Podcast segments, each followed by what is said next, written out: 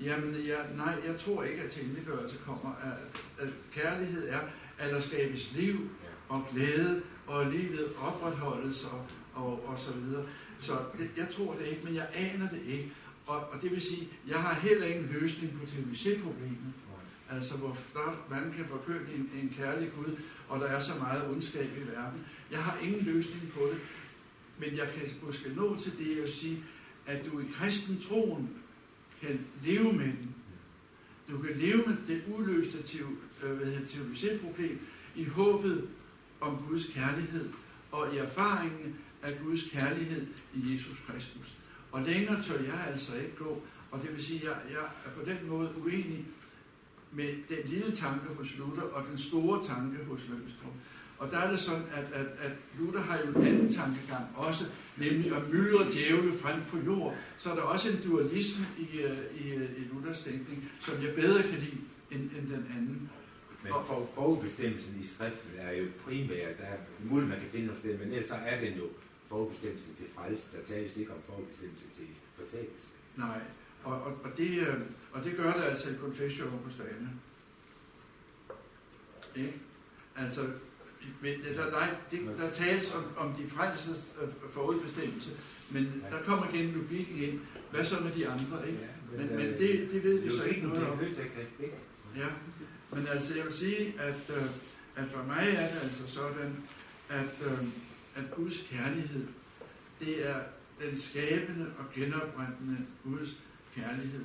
Og så kan man sige, så kunne der komme en anden halvdel i det, men jeg endte så både med begyndelsen og slutningen efter min opfattelse, ikke? Og stadigvæk så kan du godt fremføre, man kan godt fremføre nogle bibelsteder, der taler for evig smerte. Du har nævnt en fra Johannes åbenbaring, ikke? Og der kommer spørgsmålet om bibelsyn ind, fordi der er det så et spørgsmål om, at hvis man skal finde ud af, hvad centrum er, hvad central er, hvor alting udfolder sig fra, så er det altså forkyndelsen af Guds kærlighed ved Jesu Kristi forsonergerning og håbet om genoprettelsen. Det er virkelig det er. Og så kan være de bibelsteder, som i billedtalens form, især i Johannes åbenbaringen, taler om evig pine, men de er få, og de er sene, og jeg synes ikke, at Johannes åbenbaring skal ud af Bibelen, som Luther stillede spørgsmålstegn ved den.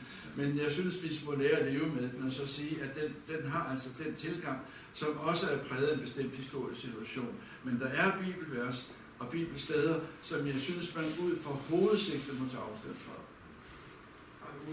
Ja, det var lige, du efterlyste lige et belæg for, at der kan tale som tilintetgørelse. Jeg tænkte jo på det ord, der hedder apolymi, altså vi har det i Johannes 3:16, for at hver som tror på ham ikke skal fortabes. Det ord, der står der,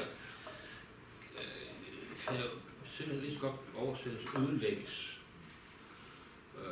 Og vi er jo vant til at oversætte det med fortabelse. Jeg tror også, det er det, der er meningen, men vi må jo erkende, at der er her et ord, der kan oversættes ødelægges. Eller ødelægges, og jeg slog lige op i Romerbrevet 9:22,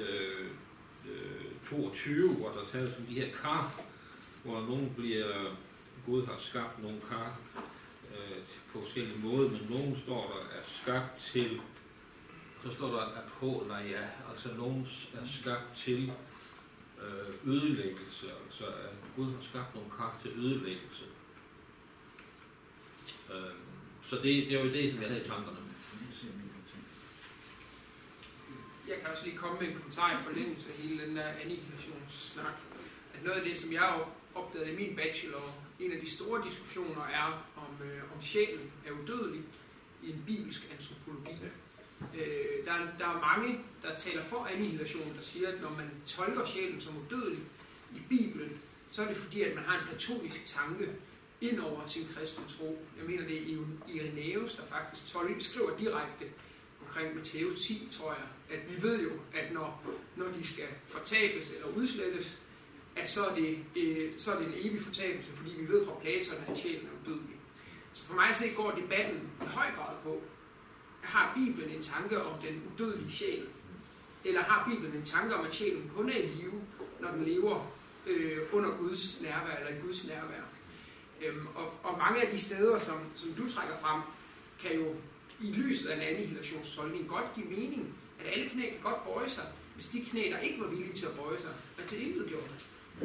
For at give et eksempel. Eller alting kan godt være underlagt Jesus, og alting kan godt være godt og genoprettet, fordi det, der ikke var genoprettet, det, der ikke blev godt, er blevet udslettet.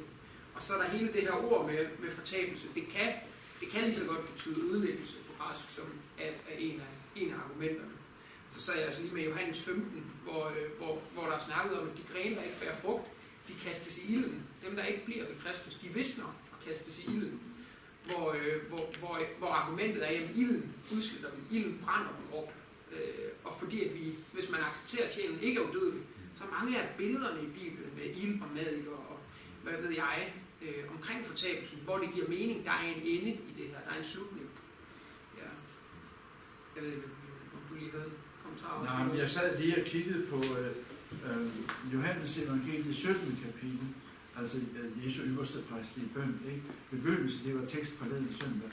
Således talte Jesus, og han så op mod himlen og sagde: Fader, timen er kommet, herliggør din søn, for sønnen kan herliggøre dig, ligesom du har givet ham magt over alle mennesker, for han kan give evigt liv til alle dem, du har givet ham.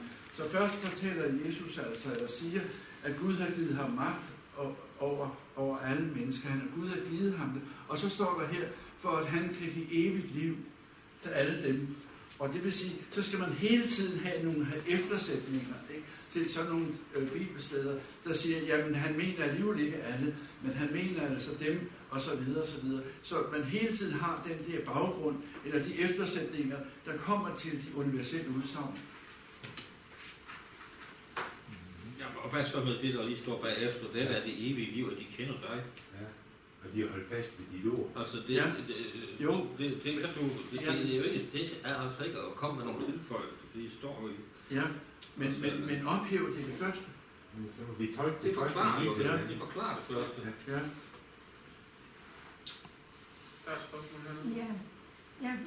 Jeg ser Bibelen, som jeg sidder med i mange år. Efter jeg voksede op i et hjem, der ikke var kristen. Vi havde ingen Bibel. Jeg har lært lidt i skolen om det. Og så, da jeg var 22 år, der løste jeg den om de 10 brudjomfruer, og de 5, der ikke holdt. Og når jeg så hører dig tale om, at der ikke er nogen himmel, der er ikke noget helvede, så er jeg bitter, fordi at jeg tror på det andet. Og så ser jeg så mange mennesker, der siger, jamen den er god nok, vi kommer alle sammen i himlen. Det er et skråplan, de kommer ud på. Og det er jeg bitter over. Fordi de skal vide, at der er et himmel og et helvede. Jamen de skal ikke beskrække folk. Jo, de skal vide, hvad sandheden er, for det står i Bibelen. Jamen, jeg kan ikke sige andet end, at jeg har ikke afvist, at der findes en himmel, vel? Nej, helvede. Tværtimod. Jeg har heller ikke afvist, at der findes et helvede. Jeg har talt om, at helvede, det er det, som mennesker skaber for sig selv og for hinanden. Jamen, på den jord. Men også kan vi se, at der er også et helvede i det, som den onde præger menneskeheden med. Så jeg har ikke afvist, at der er et helvede. Jeg har afvist, at der er et tidsubegrænset pinested, som mennesker sendes i. Jamen, det tror jeg på, fordi det må du gerne gøre. Ja, altså det skal jeg ikke afvise, men det er ikke kristendom efter min opfattelse. Nej, men jeg ser bare en stor del af befolkningen i verden, at de siger, at vi kommer alle sammen i helvede, så det kan være lige meget. Men det er der næsten ikke. Jeg har ikke hørt nogen har sagt sådan. Jeg har hørt nogen, der har været dybt fortvivlet over en forkyndelse af en dobbeltudgang. Jeg har aldrig hørt der andet det her. Jamen det har jeg. Jeg har vokset op i det. Vi tager det næste spørgsmål, der er hernede bag os. Ja, Kaj, du siger, at fortællelsen om denne side, den er kun her nu. Vi har med eskatologi at gøre, når vi tager det her spørgsmål. Vi har gået med eskatologi nu. Og det mener sådan noget, altså, man kan sige, at fortællelsen kun denne side, når frelsen er hinsidig også. Du stopper ligesom op der med fortællelsen og siger, den er kun denne side. Jeg mener, allerede endnu ikke, så må vi sige, at ja, altså, det vil bare spørge om det. Hvorfor synes du, det kan lade sig gøre at sige, at fortællelsen kun er denne side? Og frelsen er hinsidig også. Frelsen er både hinsidig og denne side. Ja. det er jo det, vores uenighed ligger i det hele taget. Fordi jeg mener,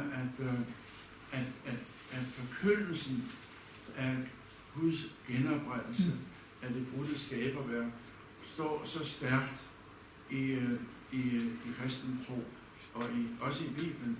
Og forkyndelsen af Jesu Kristi betydning, forsonergerning, som gælder hele skaberværket, er så betydningsfuld i Bibelen, at det forudsætter, eller det følger med, at der så er tale om, at fortabelsen må være noget, der på en eller anden måde er midlertidigt. At det ender altså med genoprettelsen. Og jeg synes, at forkyndelsen i Bibelen er så stærk, at Guds genoprettelse af skaberværket, og forkyndelsen af Jesu Kristi forsonergerning er så stærk, at det for mig i hvert fald betyder, at det ender. Det er en fortælling, der ender godt. Og fortællingen kan ikke ende godt, hvis hovedparten af menneskeheden, de sendes i tidsubegrænset pine. Prøv også at tænke på kristendommens historie, som er ganske kort i menneskehedens historie.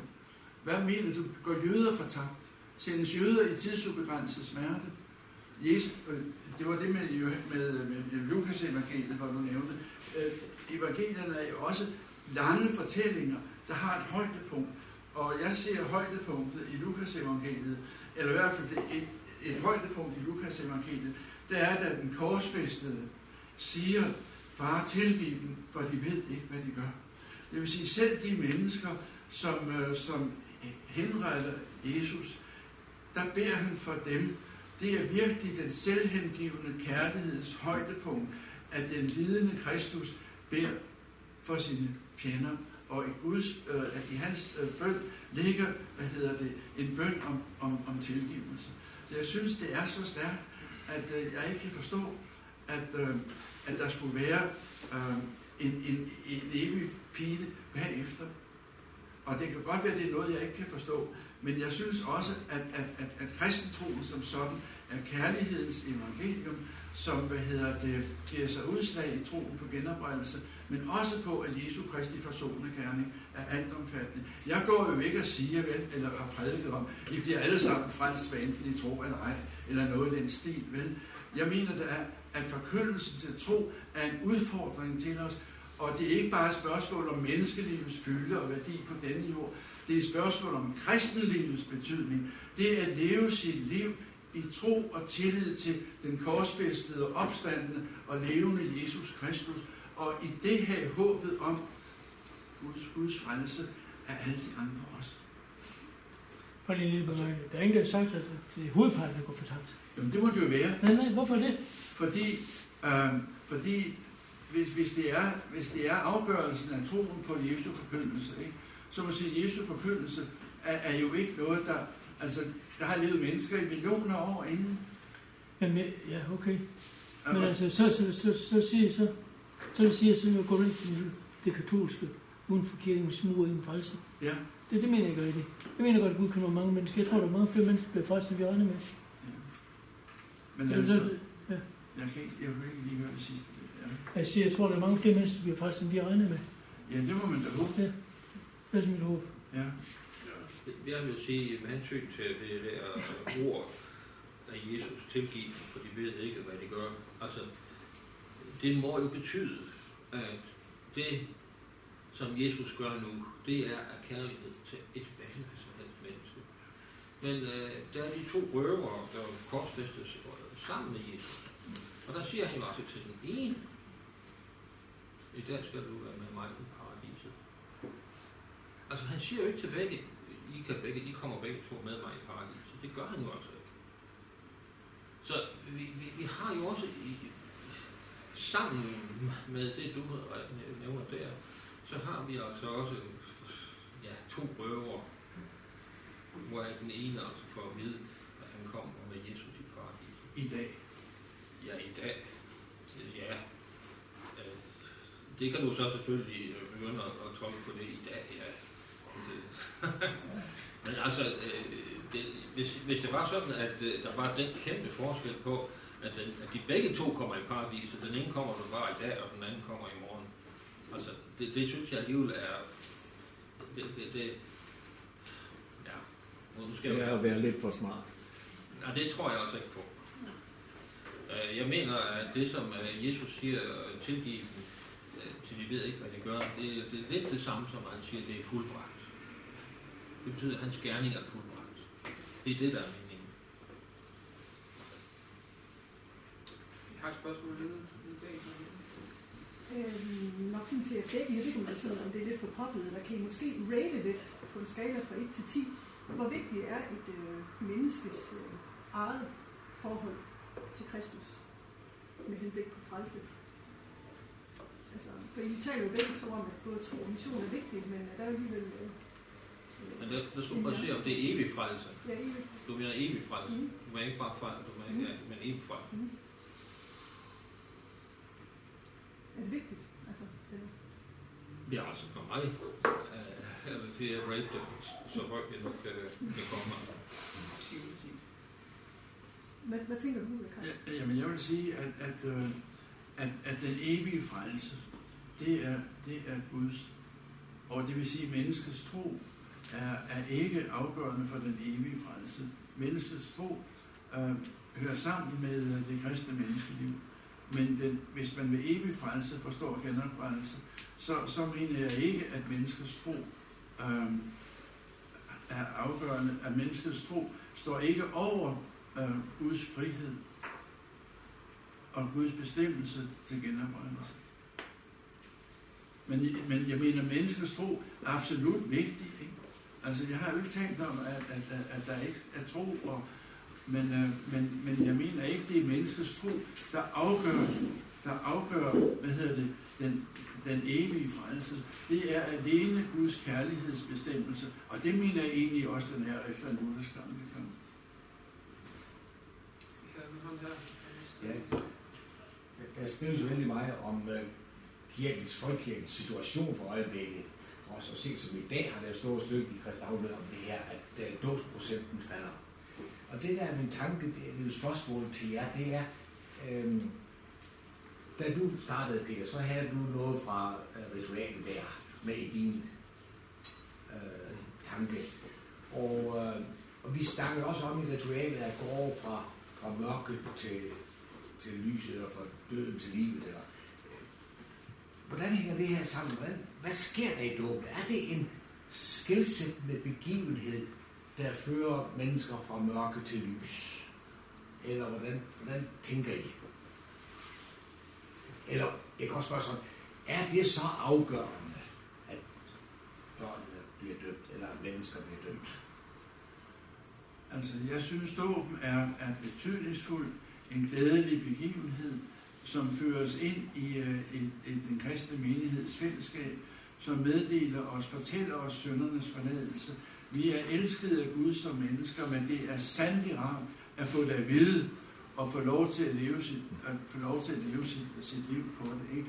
Men det er jo ikke det samme som, at de mennesker, der ikke bliver døbt, at de sendes i tidsubegrænset pine. For det, hvis du går til konfession hos Diana, så mener jeg faktisk, at dåbsartiklen, den går ud på, at hvis ikke du, hvis ikke du er døbt, så bliver du ikke frelst. Men det kan man så tage afstand fra, ikke? Jeg mener, at dåben er en glædelig begivenhed, som fører os ind i menighedens fællesskab, som meddeler os syndernes forladelse for et helt liv, som gør, at mennesker i tryghed og med glæde kan leve i deres dåbs nåde. Men det er jo ikke det samme som, at de, der ikke er døbt, går evigt fortabt. Og jeg synes, du tager noget jeg mener også, at i selve dåbsritualet, som du kom ind på, ikke? Så lagde du vægt på menneskets modtagelse, ikke? I tro, og der vil jeg sige, at ordet modtage her kan jo betyde det samme, eller have samme betoning, som når vi meddeler velsignelsen, ikke? Modtage Herrens velsignelse, modtage kan være det, som man får fra Herren. Jamen netop, den der ikke tager imod Guds rige, ligesom et lille barn, kommer slet ikke ind i det. Altså, hvis det overhovedet handler om dåben, så er dåben der mere end sådan en pædagogisk middel, vi skal have at vide, at vi er Guds børn. Vi bliver Guds børn i dåben, og det mener, Det er da en klassisk nytestamentlig lære, at dåben er genfødelsens bad. At vi bliver genfødt til at blive Guds børn i dåben. Og det er mere end, at vi så at sige får at vide, at vi er tilgivet akkurat ligesom alle andre mennesker. Og det er det samme som at sige, at de ikke døbte og er tidsubegrænset. Jamen det var ikke det, der blev spurgt. Jeg tænker på, at det er skelsættende, det sker. Jeg synes, jeg har hørt en gang, da i den her forbindelse sagde en præst, der sagde noget om, at i dåben, der får man tilsagt det, som man allerede er. Ja. Altså, jeg sagde jo netop, at man i dåben får ret Guds tilgivelse, ikke? Og det er jo ikke en ligegyldig antagelse. Så det siger, at den, der ikke bliver dømt, ikke har Guds tilgivelse? Nej. Men så er det jo et spørgsmål om pædagogik at blive dømt. Jeg synes ikke, det er et spørgsmål alene om pædagogik. Jeg mener, at du meddeles sønders forladelse i dåben. Men det er jo ikke det samme. Jamen, den tilgivelse der er ikke ret i dåben i hvert fald. Og der har jeg den opfattelse, at det gælder det, som Jesus sagde også ved korsfæstelsen, at den tilgivelse bliver så et med genoprettelsen. Jeg synes, du nedtog med indholdet af dåben. Når man tænker på den her tekst, og den, der ikke tager imod Guds rige, som et lille barn kommer ind i det, der er meget mere alvor i sådan et ord, end i det, at man får at vide, at du har søndernes tilgivelse akkurat ligesom alle andre også har. Sidste kommentar, vi har lige. Ja, og så lige ikke at spørge. Nej. Vil du ikke lige ganske kort forklare, hvad du så ligger i dåben? Hvad får man så i dåben? Hvorfor skal man lade sit børn døbe? Hvis, skal man heller ikke. Jo, men det er jo ikke et spørgsmål om, at dåben er det, der afgør Guds evighed. Dåben er det, som meddeler dig syndernes forladelse, som fører dig ind i den kristne menighed, som binder dig til Jesus Kristus. Og så det vil sige, jeg mener bestemt dåben, altså kommer ind, men jeg slutter ikke ud fra det, at så dem, der ikke er døbt for evigt fortabt.